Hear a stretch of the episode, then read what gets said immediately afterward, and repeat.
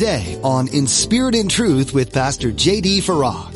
Whether or not a Christian will be shaken and riddled with fear and doubt, or stand strong in the faith.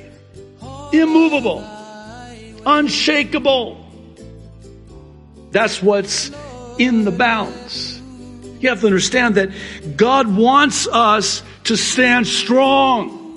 He doesn't want us to be moved or shaken. As a believer, this life will bring you into perilous times. This world will test and try you. It won't be easy, but you don't need to despair. Today, Pastor J D will explain that the best method of standing firm in your faith in the midst of these struggles is to intimately know and cling to the Word of God. It's your weapon against the enemy. Now, be sure to stay with us after today's message to hear how you can get your own copy of today's broadcast. Subscribe to the In Spirit and Truth podcast or download the In Spirit and Truth iPhone or Android mobile app. But for now, here's Pastor J D in the book of Second Timothy chapter three with today's edition of In Spirit and Truth. We're currently in the book of Second Timothy. Today, Lord willing, we're going to finish chapter three, and our text will be verses fourteen through seventeen of Second Timothy chapter three. So we'll invite you at this time, if you're not already there, to turn there. Second Timothy chapter three, beginning in verse fourteen, and we'll finish the chapter, Lord willing, today in verse seventeen. The Apostle Paul is writing, and by the Holy Spirit says, verse fourteen, to Timothy, "But as for you, continue in what you have learned and have become convinced of, because you know those from whom you learned it." And verse fifteen, "How from infancy you have known the Holy Scriptures, which are able to make you wise for salvation through faith in Christ Jesus."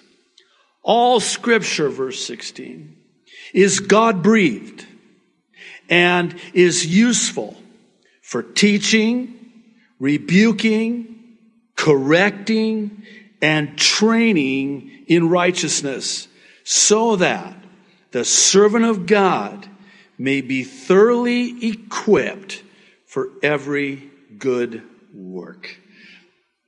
So,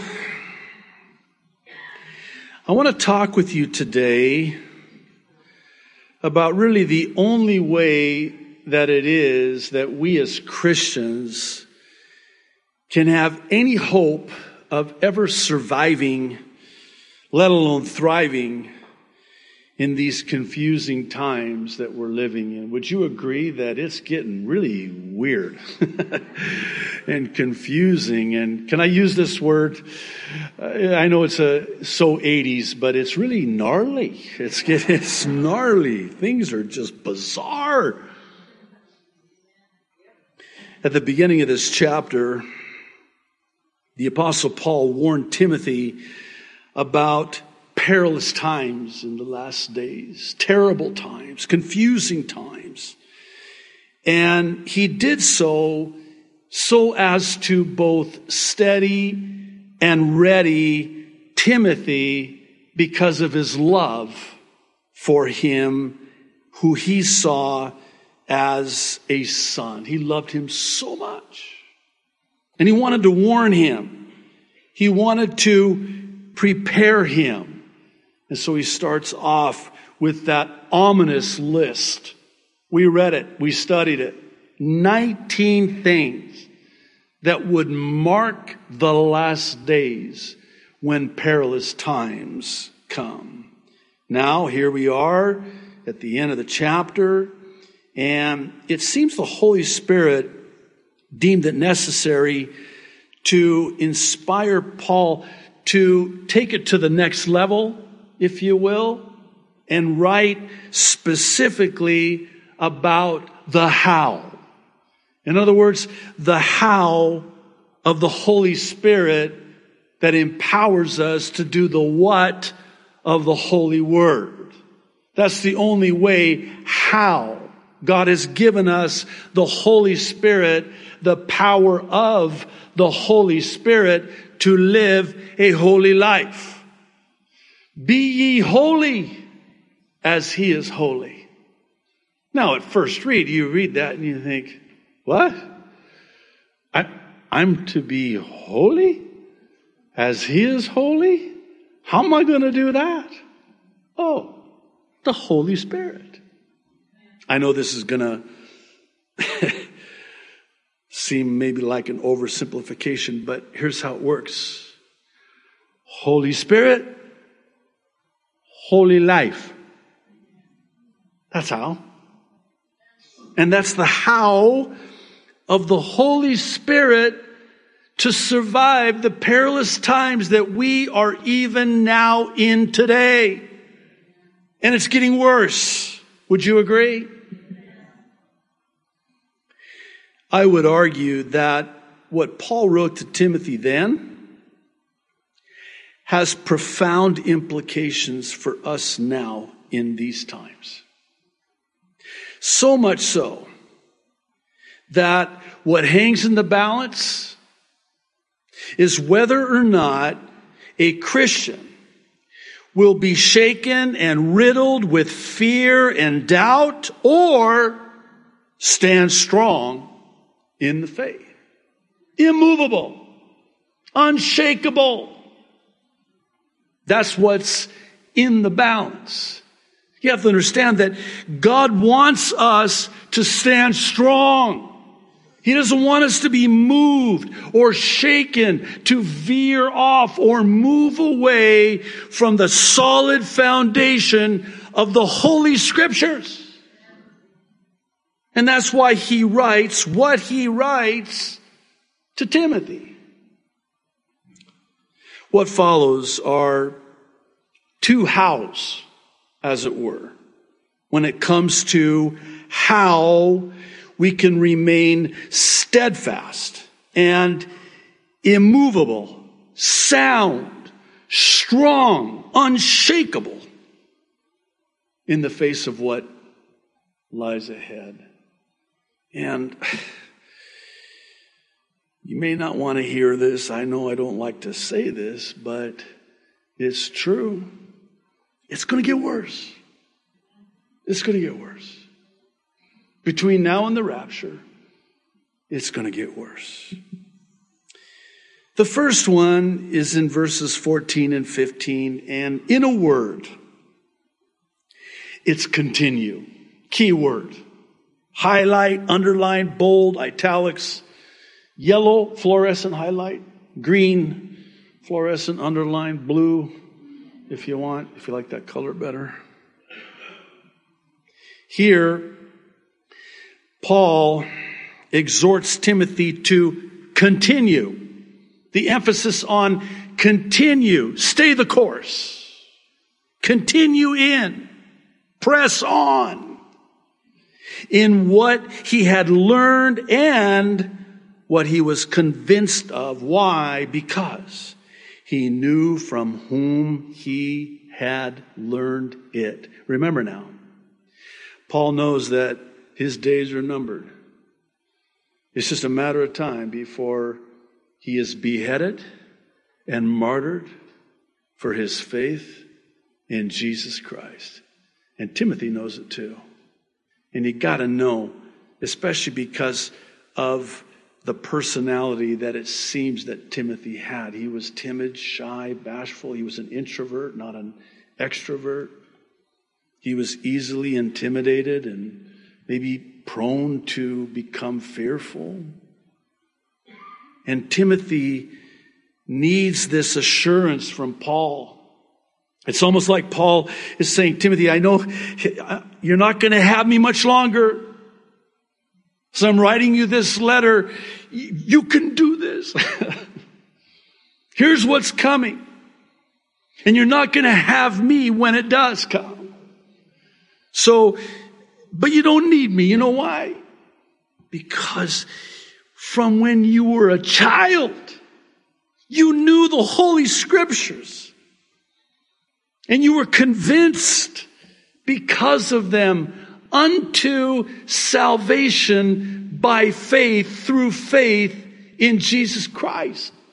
Now, all you got to do, Timothy, to stand in the face of what's coming is just continue on.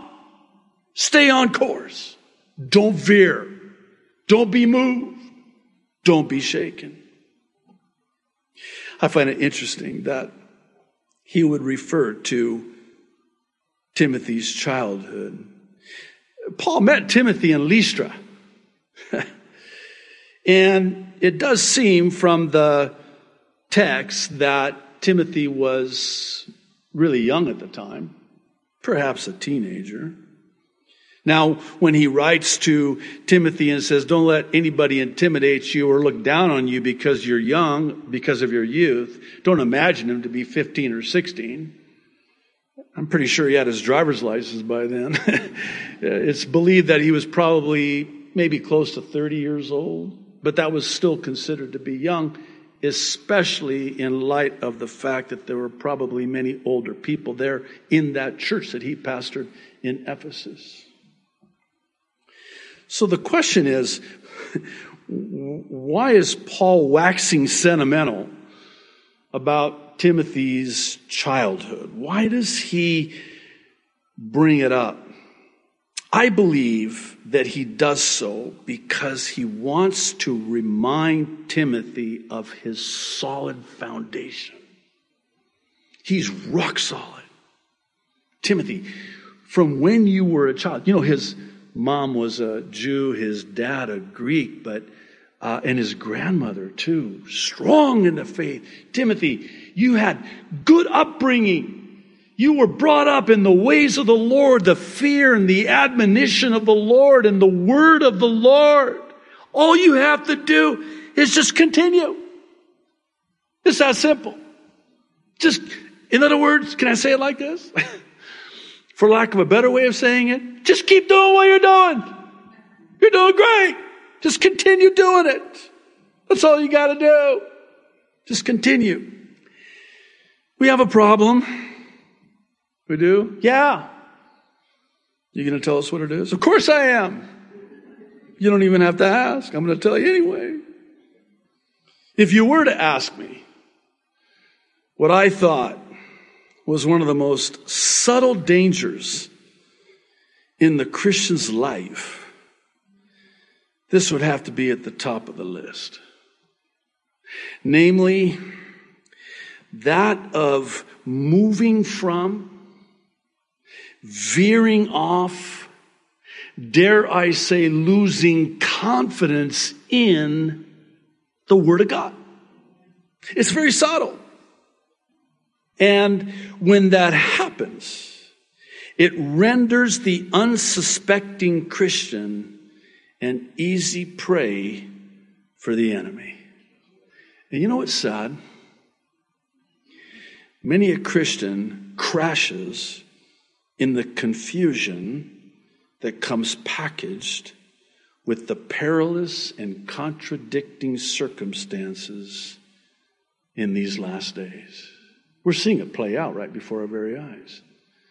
You look at what's happening in the world around us, and your first response, your reaction, is to become fearful, to become confused.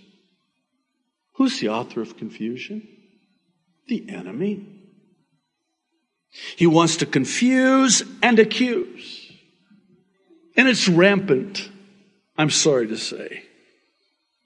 And it's caused many a Christian to lose confidence in the holy word of God. Because look what's happening. I mean, come on. And it shakes you and it moves you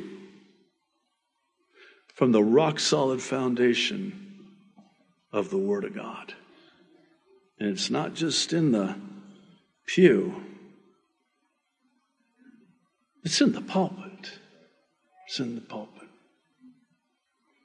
Received a text, someone who used to be a part of our fellowship here. They moved to the mainland, and she just texted me after the prophecy update. She said, you know, we went to our new church today.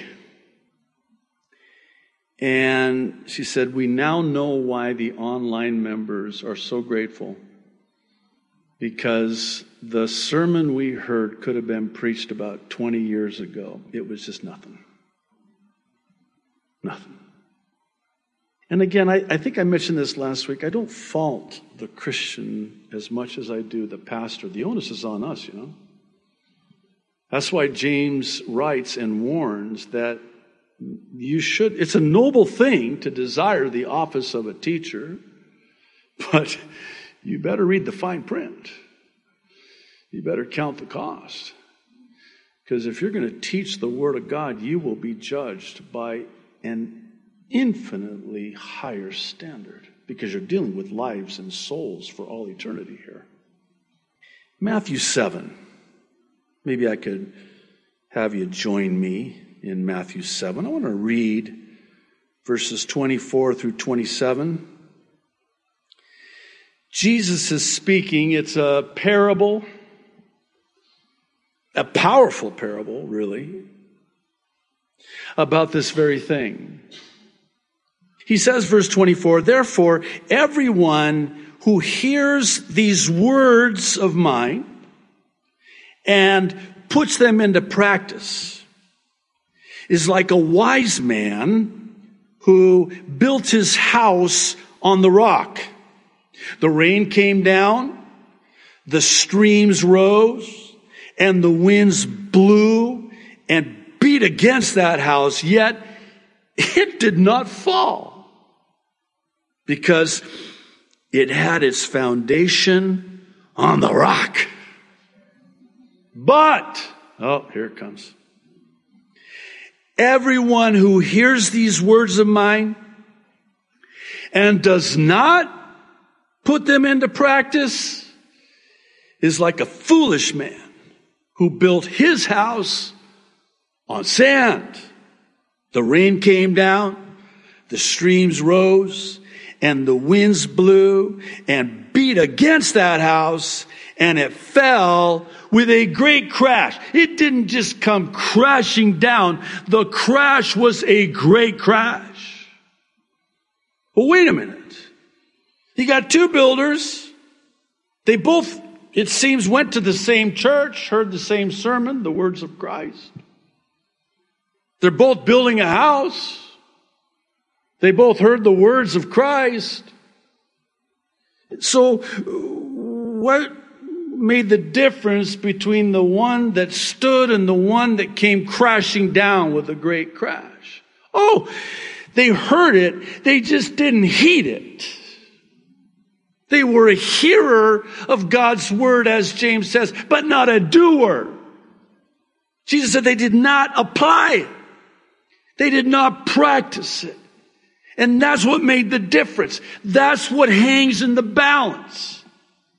It's the doing of God's word, the applying of God's word, the living by God's word. That's when you're rock solid. Bring the perilous times. And the, I don't have to say bring them. They're already here. They R S V P'd. You can have these storm hit, and the storm hits. But I'm not going to be moved. I'm unshaken. I'm, a, oh, in fact, you know what? Open the blinds. There's a storm out there. That's how solid I am. Why? Because I'm on the rock. The solid rock foundation of God's word. Listen, I don't know how else to say it. And I speak to you not as a pastor first and foremost, but as a brother in Christ. In my Christian life, the only way I'm going to have any hope as a Christian, forget pastor, as a Christian, the only way I'm going to have any hope of standing strong is by the Word of God. The Word of God, the Word of God. I don't know how it is possible for a Christian in the days ahead to be able to stand without knowing and applying the Word of God. Let me, let me take it a step further. When I say applying the Word of God, well, here, here's what that looks like. Early in the morning do I rise up and seek thee, O Lord. In your presence, O Lord, is fullness of joy. You go right to the Word. God, have you seen my schedule today? Are you kidding me? I'm the one who scheduled your day. Yeah, but God, did, did, there's no way. I know that's why I scheduled it that way. Yeah, but I can't do it. I know that's why I scheduled it that way. So you come to me because I can. You need me, don't you? Yes, I need you, God. There's no way. No way. Let me say that again differently. No way. Way.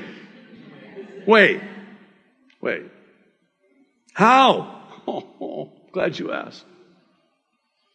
I'm going to give you that word, word of life, fitly spoken, that is going to apply to that intense phone call that you have scheduled at two o'clock this afternoon. I'm going to give it to you now so that when that phone call takes place that you're dreading... Can I get a witness on that, by the way? I'm going to give it to you now so that it doesn't rock you, it doesn't move you, it doesn't shake you, and it doesn't confuse you. I can't even begin to tell you how many emails we get from people that are just, I mean, freaking out, confused. I mean, I'm hearing this, but then I'm hearing that. They're saying this, and you're saying that. What's up with that? Doesn't matter what you're hearing or who's saying what they're saying. This is the only thing that matters, is what does God say? What does God say? You know how it is, and I, I'm just like you, so please, I hope I never come off as, you know, like, I'm the pastor, and you guys need to get with the program here. We all do it. The storm hits, the problem arises, adversity strikes, and we call so-and-so. And that's the first call we make. Did you hear what happened? No, what happened? Oh my goodness, what are you going to do? I don't know. And here I picture the Lord in heaven, the creator of the heavens and the earth and sea and all that in them is. And he's created all things. And he has available for me and for you everything we need. Thanks for joining us for today's edition of In Spirit and Truth with Pastor J D. We hope you continue to be encouraged in your faith as we learn from the book of Second Timothy together. One of the greatest lessons from this book is that it doesn't matter how young or old you are. If God calls you to something, answer his calling. He's faithful to use you and your giftings to further the kingdom in powerful ways. Don't let anyone tell you otherwise. As always, we encourage you to keep studying the Bible on your own. If you'd like to hear more of Pastor J D's teachings in this series, you'll be able to find them at In Spirit and Truth Radio dot com. Maybe as you've been listening today, you've become aware that you don't have a personal relationship with Jesus. You may already read the Bible, and you may even attend church, but have you surrendered your life to Christ? If not, today's the day to make that change. If you're not sure where to start, please visit In Spirit and Truth Radio dot com right now and find the A B Cs of Salvation under the Resources tab. This will give you step-by-step instructions and will answer questions you might have about why this is important. We also encourage you to be a part of a church. If you're ever in the Kaneohe area, we would love to have you join our church family. Come visit Calvary Chapel Kaneohe on Sundays and Thursdays for a time of worship, fellowship, and in-depth Bible study with Pastor J D. You can find out more and get directions at our website. Again, that's In Spirit and Truth Radio dot com. Thanks for joining us for In Spirit and Truth.